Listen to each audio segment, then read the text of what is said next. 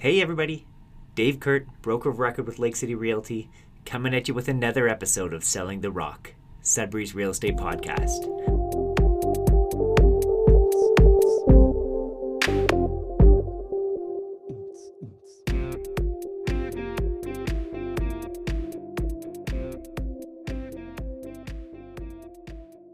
Wow, wow, wow. Here we are, two weeks into 2021 and it feels like that wild ride from 2020, it's just not ending. It's definitely continuing the end to this year.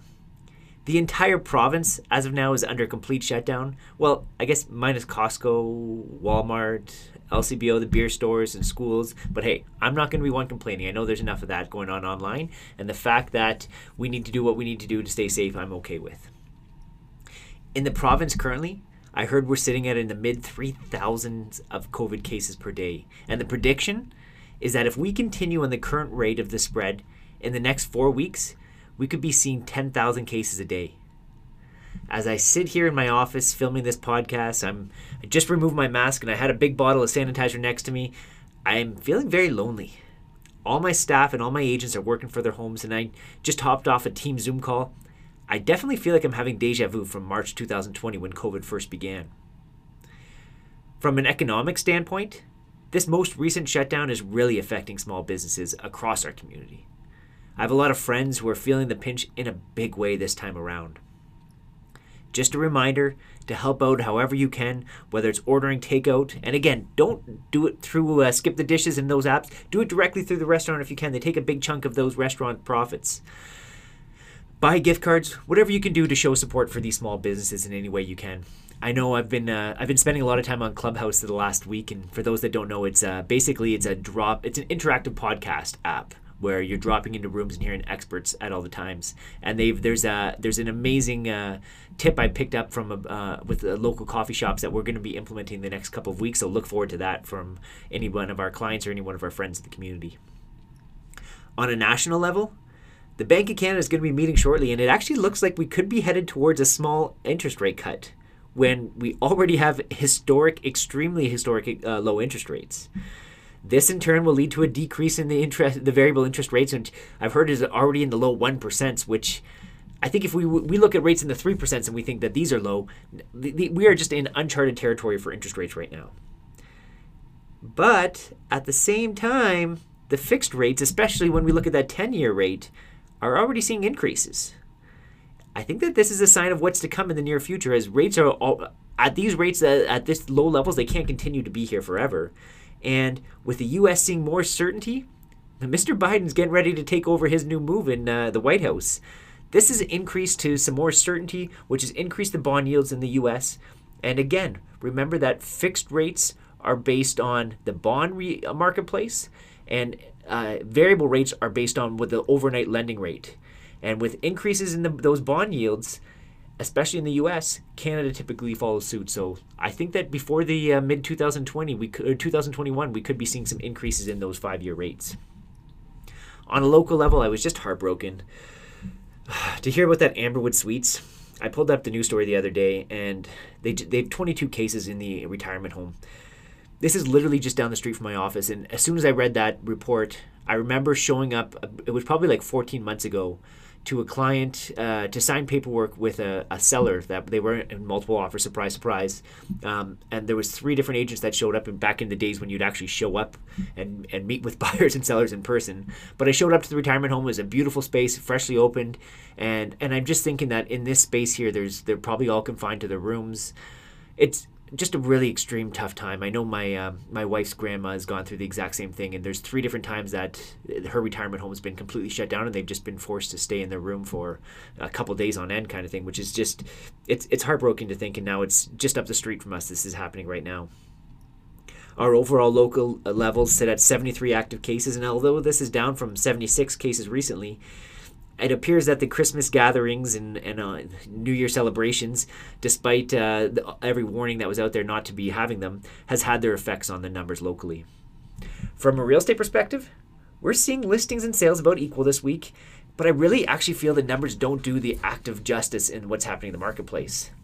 This week we saw 29 sales, nine additional conditional or pending deals, which are in the midst of happening, 12 of those 29 sales happened in multiple offers, and there was 31 total new listings. The interesting stat that I'm starting to track this year that I hadn't done in past years is the total active number of listings on the market. And right now, or as of yesterday, that sits at 122 active residential listings. Here are my five takeaways from this week, though. Takeaway one although listings and sales both increased this week, I feel like they aren't painting a realistic picture of what's happening in the marketplace. It is ridiculous out there more than any time that I can remember from the last year or even the last decade. With new COVID restrictions, I kind of thought that buyers might fall off a bit, especially out of town buyers who should be staying at home and not visiting Sudbury or touring, uh, at least in person, to shop for homes. But there are so many people who have already sold their homes and are sitting on the sidelines ready to jump on anything that checks enough of those boxes. This, combined with the feeling that there's basically no houses available, has created a frenzy in bidding wars with values far exceeding what we we expected them to see in 2020 and this is only two weeks into the 2021. Takeaway two the conditional deals, which is again is a snapshot of time of how active the market is at any given time. They seem lower than I expected, with just nine out there. Sure, there's not a lot of homes available in the market, so that's going to reduce the number of active deals happening at any time. But with this market that I've seen this week, I would expect that number to jump pretty high in the future, more than likely doubling back to the average we saw in the mid teen or low 20 range uh, at any given day. Takeaway three for the week. I added this statistic for number of total listings available on the week uh, weekly summaries, like I went over, where we're sitting at 122 currently. And why I feel that this number is important is it's not just a matter of tracking the new listings. Buyers are jumping on not just new listings, but every listing that's out there. If they see it's good value, they're going to jump. To give some reference, the first week of 2020, so going back so the first week of 2021, we had 111 new listings. So we're up 10 or up 11 on that number already when we factor in listings that expired, canceled, or pulled off the market, as well as the listings that sold, uh, and then the listings that got replaced with uh, new listings. So we January 1st, 2021, we stood at 111 new listings. If we go back 365 days from that, January 2020, we had 153 total listings and in 100 in 2019 we had 161 and every year I go back these numbers keep climbing. This year we had one third fewer listings than last year. And take a, le- a second to let that thing sink in. Just last year, buyers were screaming that there were no homes available on the market. And they were already, we're seeing a huge drop off from those small numbers. That combined with the latest stay home order where I really feel like a lot of sellers that were getting ready to put their house on the market are postponing things for the month. This is going to be leading to a lot of the chaos that I'm seeing in the marketplace right now and that I've experienced firsthand with my buyers over the last week. Takeaway four for the week the latest shutdown this week feels different than the last few that we've been announced.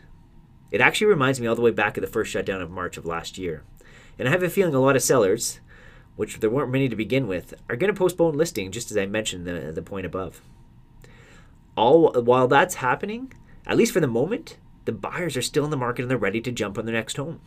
We actually hopped onto a Zoom call uh, right at the day after the, the announcement was made, and we we, we asked all, all of our, our our agents to poll their buyers and say like, are buyers putting their search on hold or what's happening? And across the board, it appeared that they were still ready to jump on homes if it was a good fit again, we are taking proper precautions where we actually push virtual showings. I think I've shown probably 50% of the showings I did last week were virtual as opposed to in person. And if we are doing in showing in person, we're, we're doing uh, COVID checks and screening questionnaires. Uh, of course, masks and uh, gloves if mandatory. Whatever, whatever uh, the sellers want us to be doing from that perspective, we're making sure that we're showing houses in a safe way. But Although the new listings were almost equal to sales this week, I have a feeling we're going to see some sales surpass new listings in the next few weeks by quite a wide margin.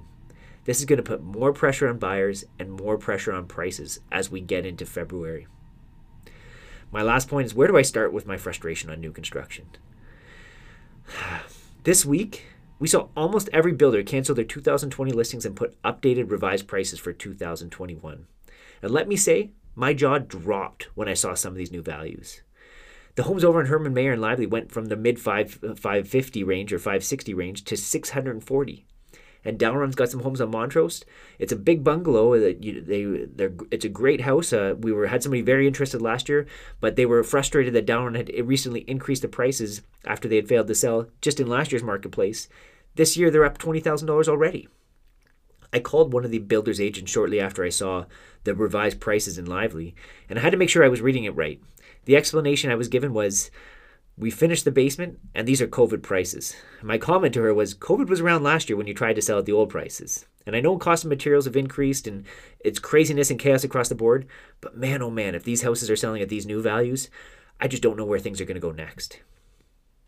In summary, wow, what a ride the last two weeks have been like. I feel like we're already months into the year, but I feel as we continue to push our way through this next uh, 28 day shutdown, just remember do what you can do to try to support our small businesses in the community any way you can. I know it feels awful lonely around here in the office, and, and I know we're going to do our part to keep the numbers down as we do so we can get through this together, so we can come out the other side stronger and better than ever. I just can't wait till uh, the vaccines start getting released in Sudbury. I know I'm going to probably be first on the list to get my shot. So hopefully you're doing well, and looking forward to chatting next week, guys. We'll talk to you then.